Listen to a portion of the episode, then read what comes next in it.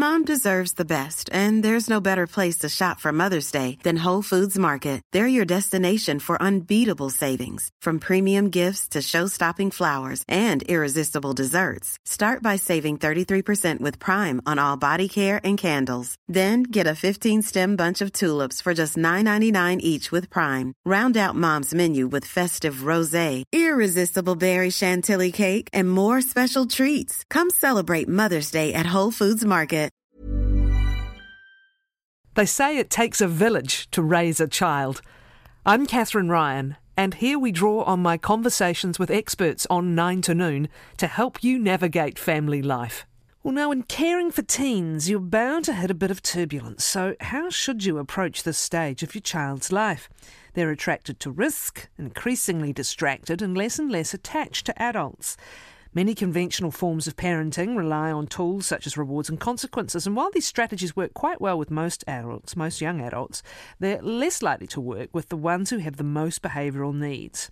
Adrienne Wood is a former high school teacher, now a presenter in professional development for teachers and a parent coach.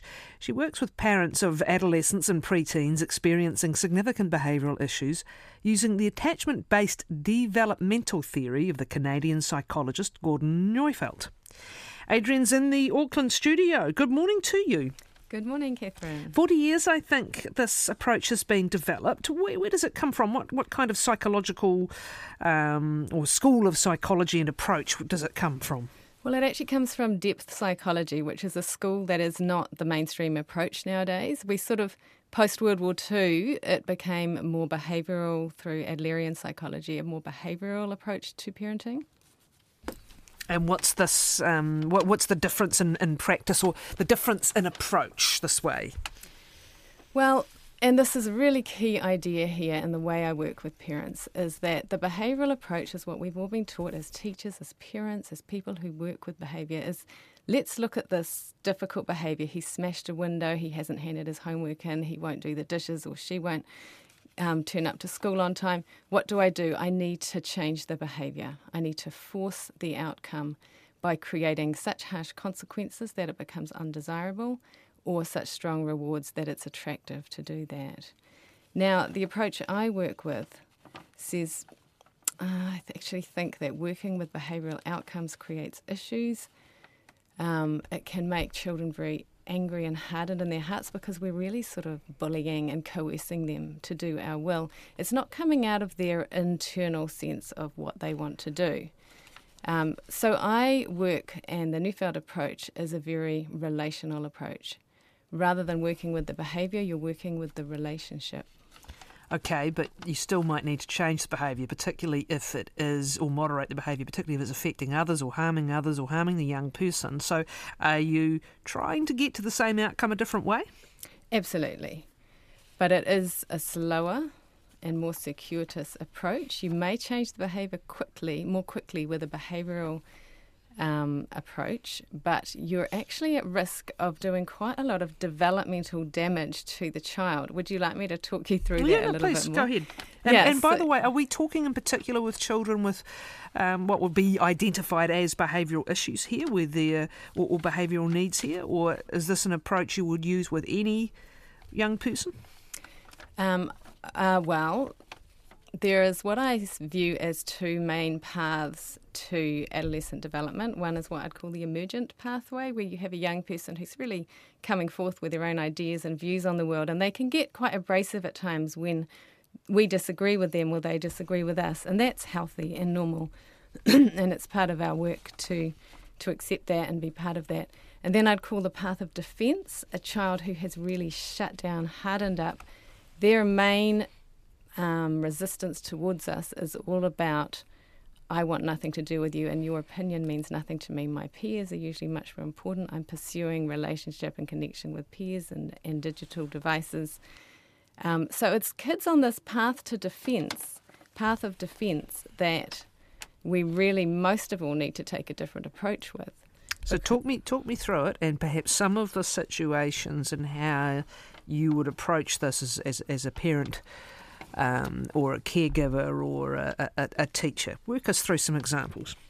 Okay, well, in my practice at the moment, I have parents, a number of parents with highly aggressive adolescents. So I'm talking the far end of the spectrum here. It's not your average parent that has a child who is smashing up their bedroom with a hockey stick, breaking walls, punching holes in walls, um, breaking windows.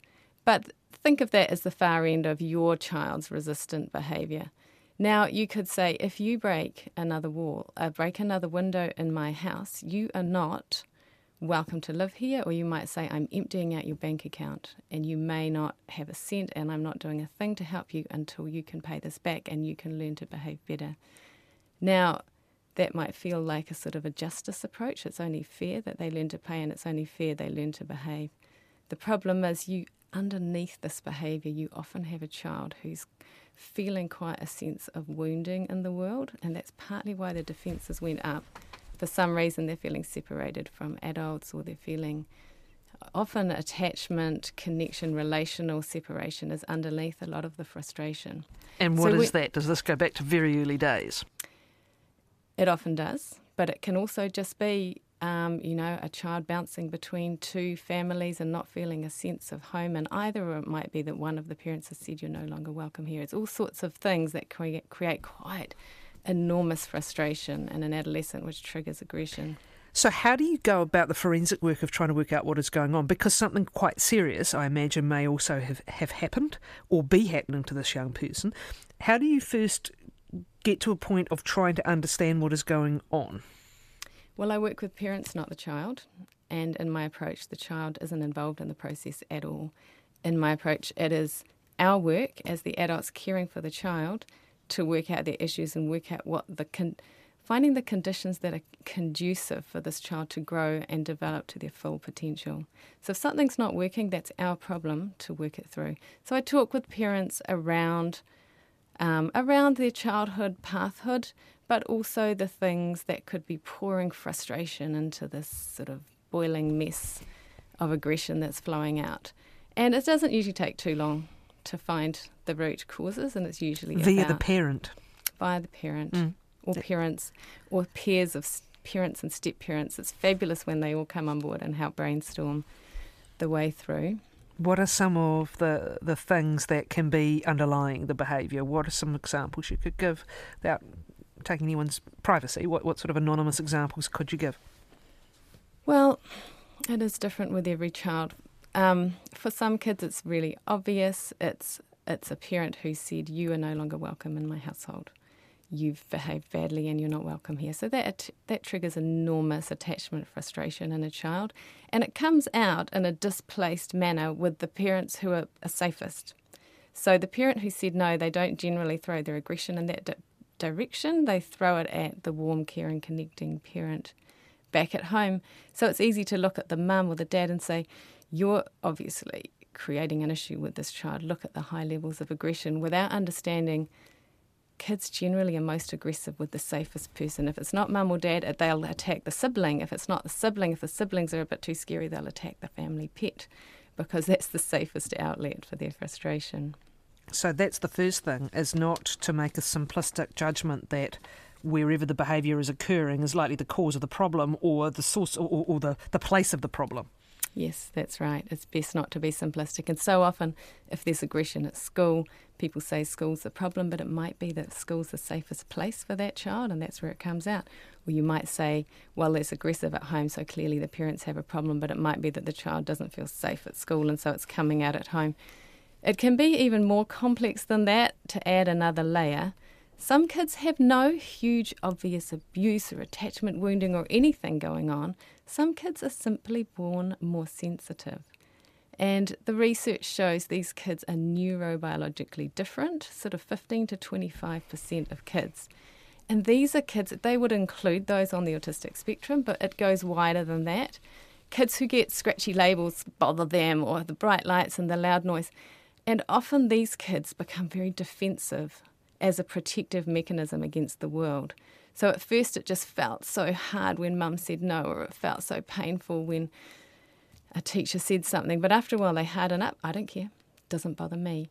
So you can have kids in a very connected, caring home environment, becoming incredibly facetious. Um, we call it sort of becoming an alpha child, taking charge of the home environment, bossing mum and dad around. And you might have these really engaged, caring parents who are trying to make it work for their child in every which way. And the child, through a level of defensiveness because of their sensitivity, has just gone, right, the only way I feel safe is to take charge in this household. And that's not a healthy dynamic for anyone to be in. So we need to understand that the sensitivities were under what's underneath the behaviour. What age might you expect this behaviour to emerge? Because presumably there is a, either a change or um, uh, an acceleration that becomes, uh, uh, you know, a point where, where someone's taking action. So, at what age is this particularly likely to perhaps either worsen or strengthen or or emerge? Are you speaking to aggression particularly? Well, just to behaviours where you're going, mm, yeah, exactly, and, and, and, and feeling the need to go and examine what's going on. Mm, okay, so developmentally, toddlers are the most aggressive, clinically, the most aggressive age band of anyone, and anyone who's parented a toddler through the terrible twos will understand this. They have no self regulation, so they want to kick brother, they will kick their brother, they want to bite, they want to spit it's a difficult age, but it's part of, as we know, separating from our primary caregiver and defining ourselves. And usually this settles down by about the age of three or four. Generally, at least by the age of five. Between five and seven, self regulation starts to come through. Some kids kind of miss the developmental window and that resistance sticks with them. And it's often because of these defenses that spring up. So, for a sensitive child or a highly wounded child, they defend themselves. You know the kind of thing I mean. I don't care whatever you say. And that, that kind of, it's almost like when you push the two opposite ends of a magnet together and you get that repellent feeling. I don't know if you've ever, as a parent, ever approached your child and asked them to do something and just felt like you had the opposite end of a magnet coming towards you that kind of resistance and defence stays with the more defended child on the path of defence and it tends to come out as aggression again in the 13 to 15 year old age gap in particular. And interestingly, toddlerhood is the most neuroplastic stage where we learn, and the age 13 to 15 is the second most neuroplastic stage in our brain where we're trying to define ourselves and grow and learn. Well, that's so, the other commonality. It's also a time where you are afresh pulling apart from the parent and, mm, and mm. beginning to, any adolescent is beginning to show um, demonstrable paths towards independence, and, and often part mm. of that is, is pushing back and pushing away. Is that is that coincidental, uh, not, or, or not part of all. what's happening again in the age thirteen to fifteen? Yes, and it's the the brain kind of redefining itself. However, the kids who've really lived through their entire middle years with a lot of defensiveness tend to be the kids who are pushing back and resisting in a quite concerning way. I'd call it chronic defendedness, or a Neufeld theory, it's called counterwill. That that thing where every time you say, "Would you would you like to help out?" or "Would you like me to get you this?" or "Could you do the dishes?" and you'll just get absolute kickback. The first thing out of their mouth, it's almost like you know you were trying to throw mud at them or upset them. And that comes and goes. It's normal for teenagers to do that. Counterwill's a part of defining ourselves. But when you're in chronic, stuck, defensive counterwill, that's when you need to be a little more concerned because that's when you're not open to true developmental maturation. And to mature and become someone, you know, we always, the golden standard is self regulation. Is this child self regulated? Can they say, I really want to hang out with my friends and muck around all afternoon, but I also want to pass this test. So I'm going to put the thing I don't want to do as my priority and, and hold off on the thing I do. So this is the beginning of all maturity. To be able to self regulate like that, we need to be able to feel our vulnerable feelings. So, tears and sadness. A defender child's not good at engaging with their vulnerable feelings. All right. So, what happens? we started again with the first point. First of all, you're saying working with the parents alone, you can normally get a sense of what may be behind some of the behaviours. And mm-hmm. I think mm-hmm. you're suggesting that sometimes someone perhaps having, you know, with, with separated parents, perhaps living in two homes, that might might be a situation. Um, what what do you do if you begin to feel like you're getting a grip on on what is going on that is causing this heightened level of defensiveness, as you put mm, it? That's right. What do you then do? Um, it is amazing the amount of transformation you can see in a child's life by changing their environment. And that means changing the way that the parents or the adults caring for the child are coming to the situation. Um, I might give an example here um, of how this might work differently. So, say your um, your adolescent son took your car without your permission late at night and smashed it up. Now, the traditional approach would be to come in the morning and say, How dare you have betrayed me? I am so angry with you. I'm clearing out your bank account, and you are not leaving this house until you have paid it back and you've made it up to me. And we would all possibly say, Well, that's fair enough. You know, that was a pretty bad thing to do. When you're working the relationship rather than behavior, you might wake up in the morning, see what's happened, and say, Son, I am so disappointed, and I cannot believe you would have taken our car out and smashed it without our permission. What drove you to do that? Could you explain? And he might say, Well, actually, my girlfriend broke up with me. And I was furious. And you might go, Oh, suddenly you're, you're on the same side as his frustration. That must have been so upsetting. I would be heartbroken if my partner dumped me that is a really, really difficult thing to handle, son. Next time you know, you could come to me. And, and suddenly you might find tears, you find connection, and then you might need to say, Look, we actually have a smashed up car here and I can't actually afford to fix it. Is there some way we can work together on this problem? And can you see how this is a very relational, connecting approach to that behaviour that can get very different outcomes. With the patience of a saint, by the way, and a limited number of cars to be smashed up. I mean, this is the thing that, that the consequences could be more extreme uh, than than your smashed up car, right? And so, I, I suppose it's an area we want to see progress reasonably quickly. Will you get progress reasonably quickly? It's just each situation is completely unique. But the progress that happens the quickest is when the parent is most successful at softening the heart of their child. And the way to break down those defences and soften the heart is by pro- providing a really relational, connecting approach first and foremost, rather than looking at the behaviour first and foremost. And I absolutely agree, you do need the patience of a saint to do this well with a child who is involved in substance abuse, involved in high levels of aggression, toxic behaviour at school, many would say, look, just give up and walk away. But that's going for an approach that isn't, you know, we're wanting to create the full developmental p- potential of the child. We want them to become the best person they can be. We don't just want to change the behaviour here. What evidence is there for the effectiveness? The other thing that the question that arises to me is that it appears to be a reward approach for the behaviour rather than, as you say, a punishment approach. And I agree with what you're saying. The punishment can just often just see the, the, the behaviour exacerbate and the relationship break down. But is there a risk sometimes of it becoming a reward behaviour in that it gets the comfort and the understanding and the connection? And if that happens, do you need to modify? Look, I just we're such a cynical society. We just want them to learn the lesson, right? But we want them to be safe and we don't want them to harm themselves or to harm other mm, people. Mm, so, mm. by effective, I mean a positive outcome for them and for the relationship. But I, I guess what I'm asking is is there evidence that this approach um, does lessen the behaviour rather than, as I said, it becoming a reward behaviour, mm. which may be what a behavioural approach um, would would would um, behavioural approach would take? I mean, does it work? Is, is basically mm. the question. Okay, so for this question, I can speak to my own research. So as a teacher, I've done research in secondary schools with disaffected learners, and I've um, I've done an intervention training. Uh, for teachers in this approach and four were used as control, and overall about 250 students involved.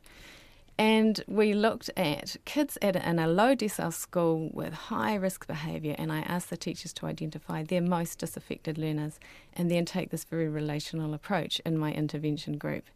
And I had amazing stories come out of that research. I had teachers who said he started the year kicking chairs over, tagging the boards, swearing, and he became a pussycat in my class. He would walk to the next class and um, so I had a story of one boy who was suspended for physically assaulting a teacher. And um, then he asked for his connecting teacher to represent him at the Board of Trustees meeting.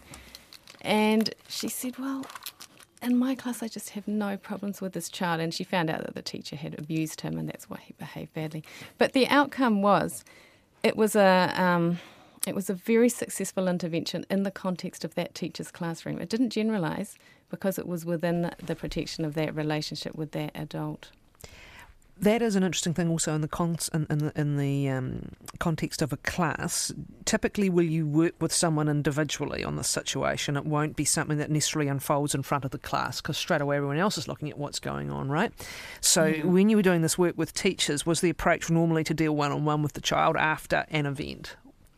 Yeah, yeah. I mean, there's so many ways you can g- convey connection and caring to a child, even though you've got 20, 30 kids in front of you and there's one that is absolutely overthrowing the lesson, blowing up condoms, swinging on their chairs, throwing things.